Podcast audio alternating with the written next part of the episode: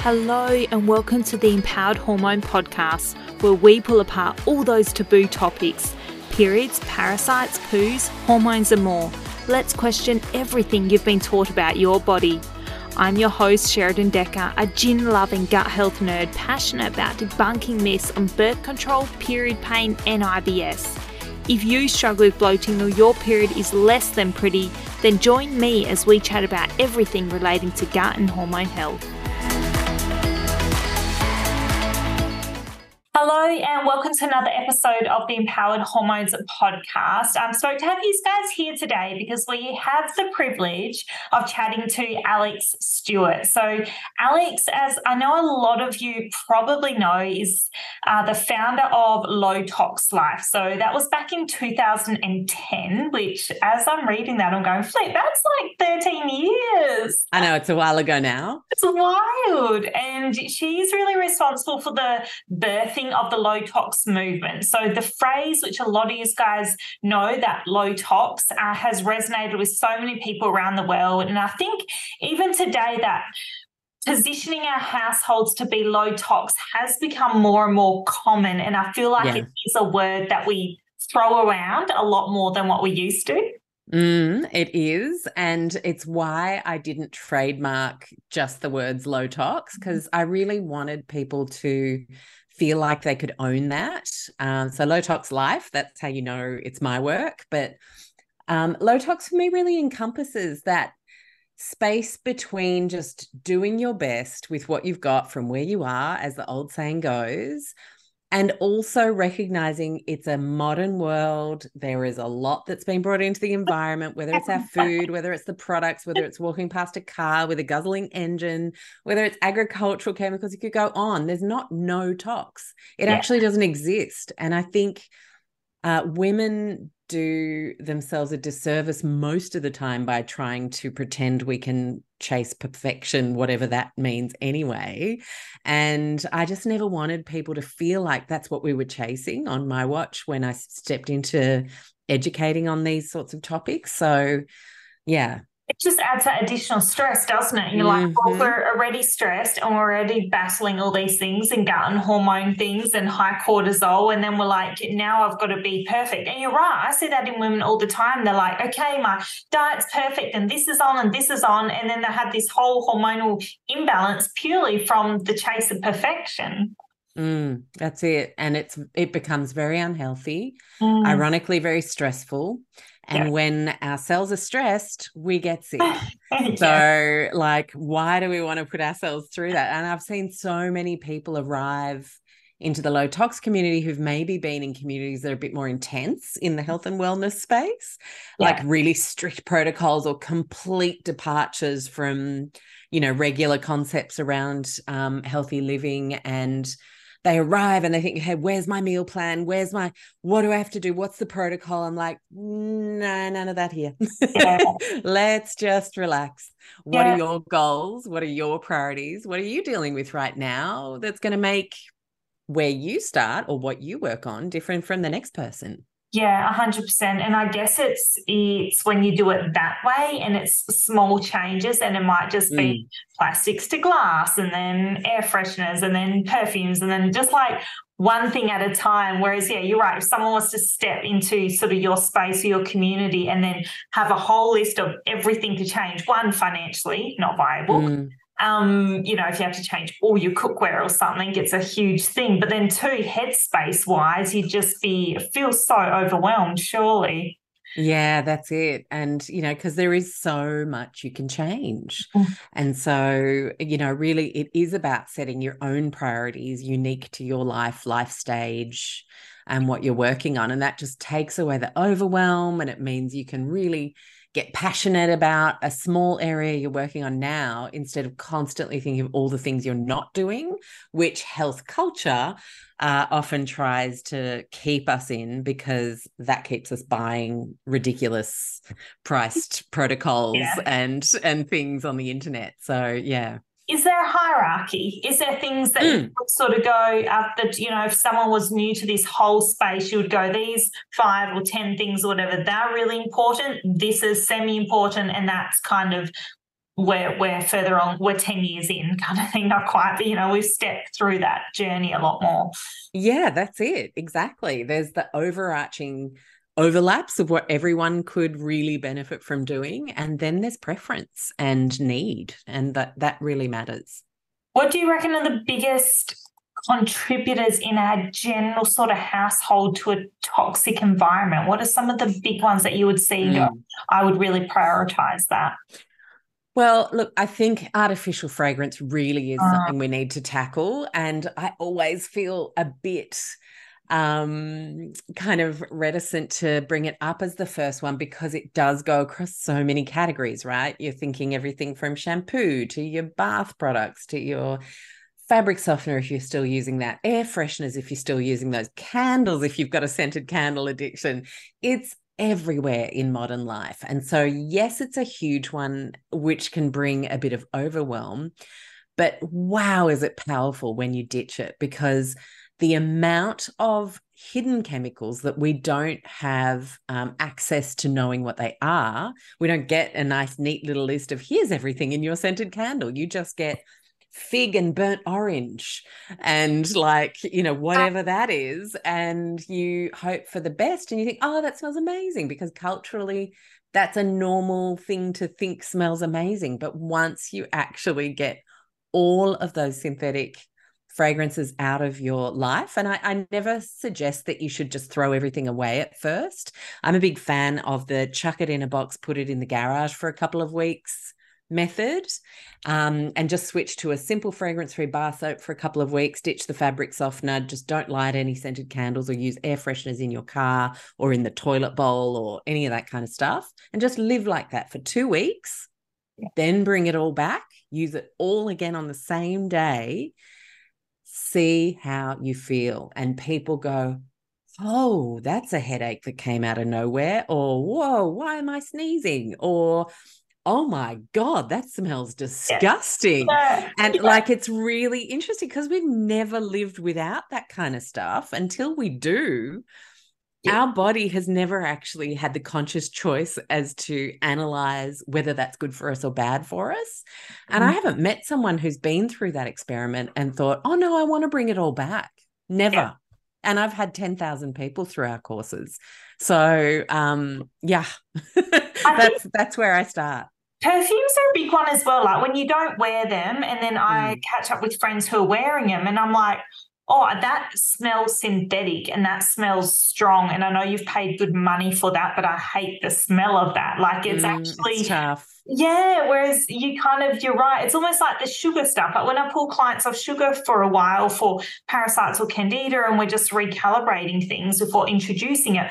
When they introduce it, they're kind of like, I can't tolerate as much. Like I, I your body sets a new sort of standard and you kind of go from there, which is great. Mm, that's it. And uh, some people might be like, so why is it so toxic? You know, give me a good reason. And one of the chief chemicals that's used to make these fragrances so powerful, so long lasting, like, you know, if you get hand me downs from a friend for your kids' clothes and you wash it once, wash it twice, still smells like they're washing powder on the third wash. Um, or you can, like you said, you hug the friend who's got the perfume on, and then you you can still smell it in your hair. Then hours later, the the family of chemicals that are responsible for that ability for that fragrance to last so long are called phthalates. And phthalates are a plasticizer, they're sticky. So that's why they're used in the in the long lasting of the, the fragrance front. Um, they're also used in soft plastics like glad wrap type things, cling film, um, and um, plastic pouches, which is why I'm not a fan of those. Uh, if you've got any uh, ladies in your audience with kids and and and that whole stage of life, um, so you know I'm tangenting, but really phthalates are part of a type of chemical that scientists recognize to be hormone disruptive or endocrine disruptive. And uh, any woman knows it's hard enough to balance your hormones on the best, most perfect month of your life, yeah. let alone when you're being assaulted by hormone mimicking and blocking mm. chemicals in your everyday products, right? And we use like multiples of these sorts of products. So it can have a really massive effect. It can have effect on sperm health in the research. It can have effect on our fertility because it fiddles around with our hormones. Uh, and so the effects of phthalates are really far reaching on sexual health, particularly um, and on men and women just as much. So a lot of guys think, oh, yeah, that's all your hippie stuff. But they're still living in the house that has the scented candles and the fabric softener in the clothes and the shampoo that they use that their wife buys or girlfriend or partner. Um, and so it's really everybody's problem to get rid of these synthetic fragrances. So that's that's a universal let's start there and let's stop using that stuff. Yeah, yeah. And I think there has been obviously an increase of awareness around it, but I don't think mm. the same depth of knowledge is there. I think you're right at the top frontier. We're kind of like going to more towards more natural things and we see more things with essential oils and scented stuff that we're like, okay, that's you know, there's there's a lot of borderline things that are portrayed as organic with essential oils, but I think still have a lot of other crap in them. So I think there's like a this slow sort of transition over, but the the why and the understanding I think is is taking time. And even the plastics thing, which I thought I thought we were done with plastics like, mm. like, haven't we had this conversation for quite a long time now? Like even our supermarkets are plastic free. Like surely we're we're progressing, but it's it's actually they're still very prevalent. The plastic situation is still sitting around. It's huge. And, you know, I was so excited to see Dr. Karl talking about it, like such a mainstream scientist by Aussie standards. Yeah. And, you know, you don't have to agree with everything he says, but uh, I think it's amazing that a voice like his is now talking about what where we're finding microplastics um, because it gets everybody thinking about it, not just the people who've been environmentalists or activists or concerned early adopting low tox parents or or women because you've had a huge hormone issue that forced you to think outside the box, uh, which is why a lot of people um, know about this stuff mm-hmm. at this point, uh, even though newspapers and TV shows aren't talking about it so much. So yeah it's it's huge and i think anywhere anywhere you can make a change when it comes to plastics and thinking about what you might be able to use instead. Look i am not that person who has the one tiny jar of plastic at the end of the year telling everybody how amazing and zero waste I, it's just not me. There is still plastic i could show you the rapadura sugar that i ordered because i've got to make a double batch of brownies for yeah. an event um, you know that i'm taking my son to tomorrow that's in a plastic pouch. So yeah. I'm not perfect. It's not amazing every day. But yeah. if we're conscious of those soft plastics and synthetic fragrances, then it's a huge load that is being reduced yeah. that we can at least control and work on bit by bit in our own lives every day, every week. Yeah, a hundred percent. I second that. I think the other big thing that I get asked a lot is about cookware. What should I be mm. cooking with? Because we have this thing about okay, non-stick is that not the go anymore? What are our alternatives? And I think just for women who are you know, typically stereotyping here are in the kitchen a lot and cooking or doing a lot of meal prep when they sort of enter into my program and they're like, okay, starting to change my diet. And then they're like, wait a second, what am I supposed to be cooking with? Yeah, it's um look, cooking it's one of those slightly bigger ticket investment categories that I talk about when going low tox and that really leads us into the territory of buy once buy well. Like we really want to save up if you don't have the disposable income to just do it tomorrow. Save up, just keep using your Teflon pad. Don't freak out about it. You've been fine up till now. So a couple more months won't hurt. And then you know, use the strategy of relatives wanting to buy you something for Christmas. So just get me a voucher from this store because I'm saving up for something big and anything you can put towards it's going to be super helpful. So that's one, especially for younger people who might not have a ton of cash um, or new parents who are sinking all their cash into their babies. Um, there are different times in life where we have different disposable income. So it's nothing to be ashamed about not being able to swap something today, especially when we're talking about investing in like a pan or a pot that's going to be you know a few hundred dollars yeah. but i can tell you right now the average australian buys something like one cheap Teflon style or, you know, old school yeah. non-stick pan from the supermarket every single year. Yeah. So if you're spending 30, 40 bucks every single year on a new pan because now it's scratched and now it's, you know, um, sticking and the eggs are ruined in the morning, yada, yada, then you may as well save up and get one great thing you're going to have for the rest of your life and your kids and their kids are also going to have. And so I'm a big fan of seasoning a cast iron pan really well. Um, it's not hard to do. It's just a new skill. It feels awkward. You might stuff up a couple of times. Your partner might put it in the dishwasher by accident before anyone knows that that's absolutely not what you should do with cast iron. There are going to be mistakes. But once you've got that baby humming, it is just as non-stick, if not better, than any non-stick pan you've ever used. And then you have the benefits of uh, knowing that you're not ingesting forever chemicals like PFAS, which are in a lot of those non-stick coatings. Um, and even some of the green advertised coatings um, aren't very long lasting. Mm. So, what you have as an issue there is then you're getting exposed to different types of metals that you don't have much control over underneath once that scratch goes. And then you're still having to buy another pan, and that's going into landfill anyway, even though it was technically low tox yeah. to begin with, right? So I think I'm thinking, um, what's that brand like Green Pan or Neoflam, those yeah. sorts of brands. Great until they're scratched. Yeah. And then they become another non-stick item or an item that's releasing metals um, that you don't necessarily want to develop a whole new imbalance with. And um, like you said, landfill as well. Yeah, that's we're it. Short term stuff, which we typically do because we're a grab and go type society. Mm-hmm. And you're right, they're lasting six months, maybe a year if you're lucky and you don't have kids scratching them or someone putting metal on it or something. And then, yeah, then what? There's no there's no yeah. use for it because it's crap. So that's it. Mm-hmm. And so cast iron's great. Then you have, of course, a really good quality stainless steel. Uh, if you can find a nickel free stainless, that's even better. Um, and uh, you know, you would know as a health professional that nickel can come up with sort of skin allergy presentations, that kind of thing.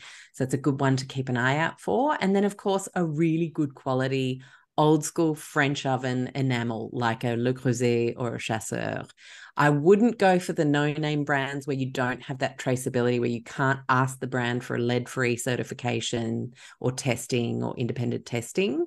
Uh, big brand is best, unfortunately, when it comes to traceability and knowing that your ceramic isn't going to be contaminated with lead, which can be a concern with some of the cheaper ones. But between those things and then using good quality stainless steel and wooden utensils, moving away from the plastics altogether. Mm-hmm. Um, plastics and heat, we know, are not a good thing. So, um, you know, and then of course the irony is we have to use plastic because it's gentle on the non-stick surfaces so they don't get scratched. It's like, well, why don't we get rid of both those things? Because yeah. neither of them are a good idea. Yeah, I didn't even think of that, of course, because yeah, yeah, yeah, that makes sense. And I think about like my grandma is the most amazing cook, and she lives down in Albany, and they grow. My grandparents grow everything from scratch, and we were kind of raised like that, and bread, and just makes everything, and eats all her liver, and does all the things like we all should be doing. But then I look at what she cooks with as well, and it's um, it's all the cast, but it's the cast iron stuff that they used to cook with. Like it's like our generation now just seems to be so go, go, go and buy your bread and buy your things and do your stuff rather than thinking this is how it used to be and this is how we used to cook. And we've just pulled so far away from that. Mm, that's it. And I think if we look backwards far enough, uh, there's a lot of uh, there's a lot of reason in just mm-hmm. simplicity and reason in the way grandparents and great grandparents did things, saving things, yes. uh, carrying things over into new meals, so there wasn't any waste, being much more resourceful, buying things that lasted that mm-hmm. you passed on to your kids. Um, you know, I saw an article uh, in a mainstream newspaper this week saying the headline was we don't want your heirlooms. Kids who don't want their you know grandparents stuff when they pass away or their parents stuff. I just thought oh my gosh you know media could have taken that to how awful that we've come to a place where we're so disconnected from the idea of quality things that last. Yeah. Um and so i think when you go low tox there's very much those two messages. It's yes, it's about reducing the toxins. And well, when you think about old things and glassware, there may be some op shop kind of old glassware and, and stoneware that you don't want because of lead being used in the olden days. But when it comes to things like cast iron, mm-hmm. really good quality um, pots and pans, like I still have my 1970s Le Creuset chicken roasting dish from my grandma. Um, you know, it is still in mint condition. So some of these things um, really teach us that we need to come back to quality and we need to also bring into that conversation the things that we now know are unsafe, like your lead, for example. Yeah, yeah, for sure. And yeah, with that change and stuff as well. And I guess the other thing was like even clothes and stuff, the resourcefulness, uh, resourcefulness of that. It's like mm. how we mm. are, we buy quite cheaply and we throw away things quite quickly and all those sides of things as well. And even Sarah Wilson, someone who's always brought my attention back to those kinds of things as well, that whole simplicious side of stuff and just being really conscious of, yeah, not even like, yes, the toxin stuff, but just the whole wastefulness, what a wasteful society we can be. And when we make cheaper stuff, then it's never going to be as good for us anyway. Mm, yeah, that's right. Exactly. And I think, um, you know, falling back in love with quality and things that last and really consciously deciding to bring something into your wardrobe or your kitchen is actually such a fantastic thing to do for your mental health because it brings us to this much simpler life where we have much less decision making to do. You don't have to buy a new top every week. You don't have to go. I, I can't even remember the last time I went to a Westfield. Yeah, I think yeah. it was maybe six months ago when my son needed new shoes. Yeah. For school or something. I haven't been for the rest of the year because I just don't need to buy that kind of stuff. My shopping center is my local market. My shopping center is my online ethical butcher. My shopping center is those direct relationships that you build with quality sources. And it's a really beautiful um, opt out process, frankly, like to just, huh, I don't actually have to be in those awful, crowded environments that I thought I loved. But now that I'm spending less and less time in them, they actually kind of freak me out that everyone's just wandering around. Yeah ogling things and maybe yeah. buying things that we yeah. no you know what i mean it just when you look at it and think about it you think gosh that's unhealthy yeah. But, and we're lucky here in Australia. Like we have such good access to local farmers and produce and good quality meats and things. Sometimes, yeah, you need to search for it or buy it online, but you can create these little eco communities as well. Like I think about Margaret River yeah. and going to my butcher or the farmers markets and ordering the dirty clean eats meats and those kinds of things that you create nicer little systems rather than, yeah, the big supermarket haul in a sense is just there to take your money and it doesn't support the same people and it doesn't give back in the same way and mm. it's not sustainable in the same way. And what you've just described there, Sheridan, is connection. Mm. We crave it. We don't even know we crave it.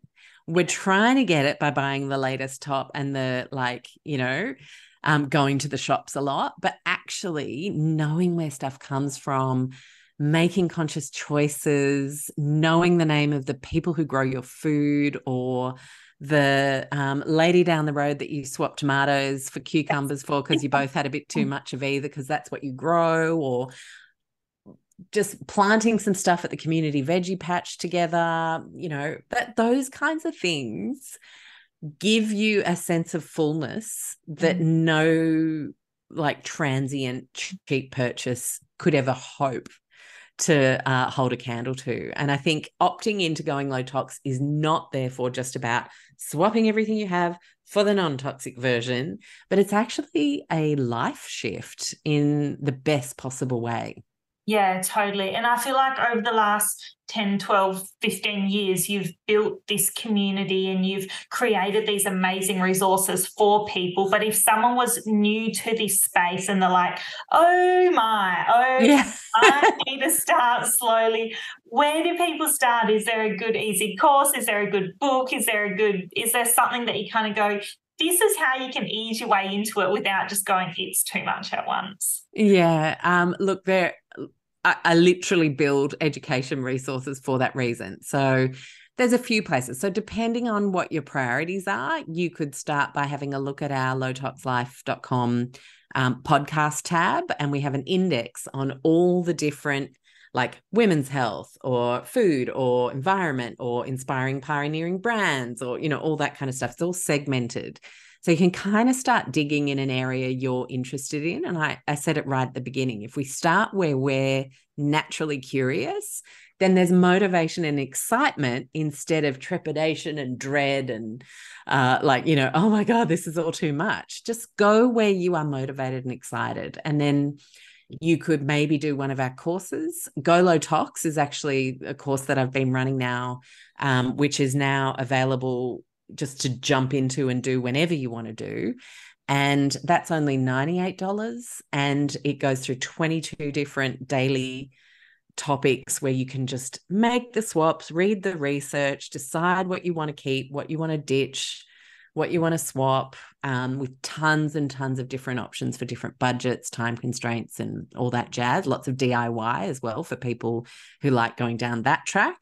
Um, but not not a suggestion that that's the only way to do it either. I'm all about people finding how to find their low tox life, not me telling you what a low tox life is. Yeah. Um, so that would probably be if you were just starting out, that mm-hmm. would be a huge help. Yeah, for sure.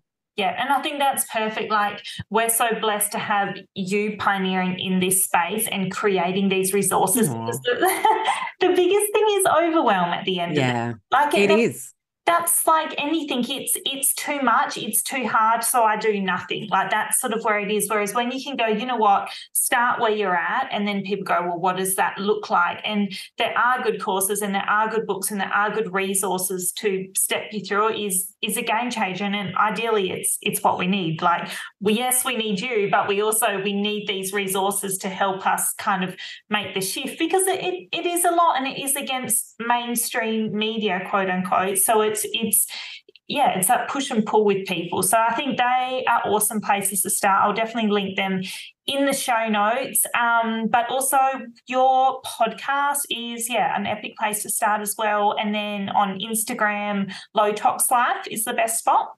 Yep, and anything low tox life, those three words together, that's how you know it's me. Amazing. Perfect. Well, thank you so much for jumping on today. Um, I yeah, I'd really been interested about swapping some of my cook pans because I've got like some things I'm like, yes, these are great, and other things I'm like, I don't actually know, like the green Teflon type stuff. I'm like, I don't know whether these are actually good or not. So I feel like that's cleared the air for me. So thank you. yeah, nice. You're um, super welcome. Yeah, and I'll put everything in the show notes for you guys listening, but please go have a look at some of that stuff because I know there's always so many questions around it. Go stalk Alexx's things and make a start and yeah, see your health change from there. So thank you, Alexx. Thanks, Sheridan. Thank you for listening to another episode of the Empowered Hormone Podcast. If you know a female who needs some empowerment, please forward, repost, tag, or share, and let's get women talking.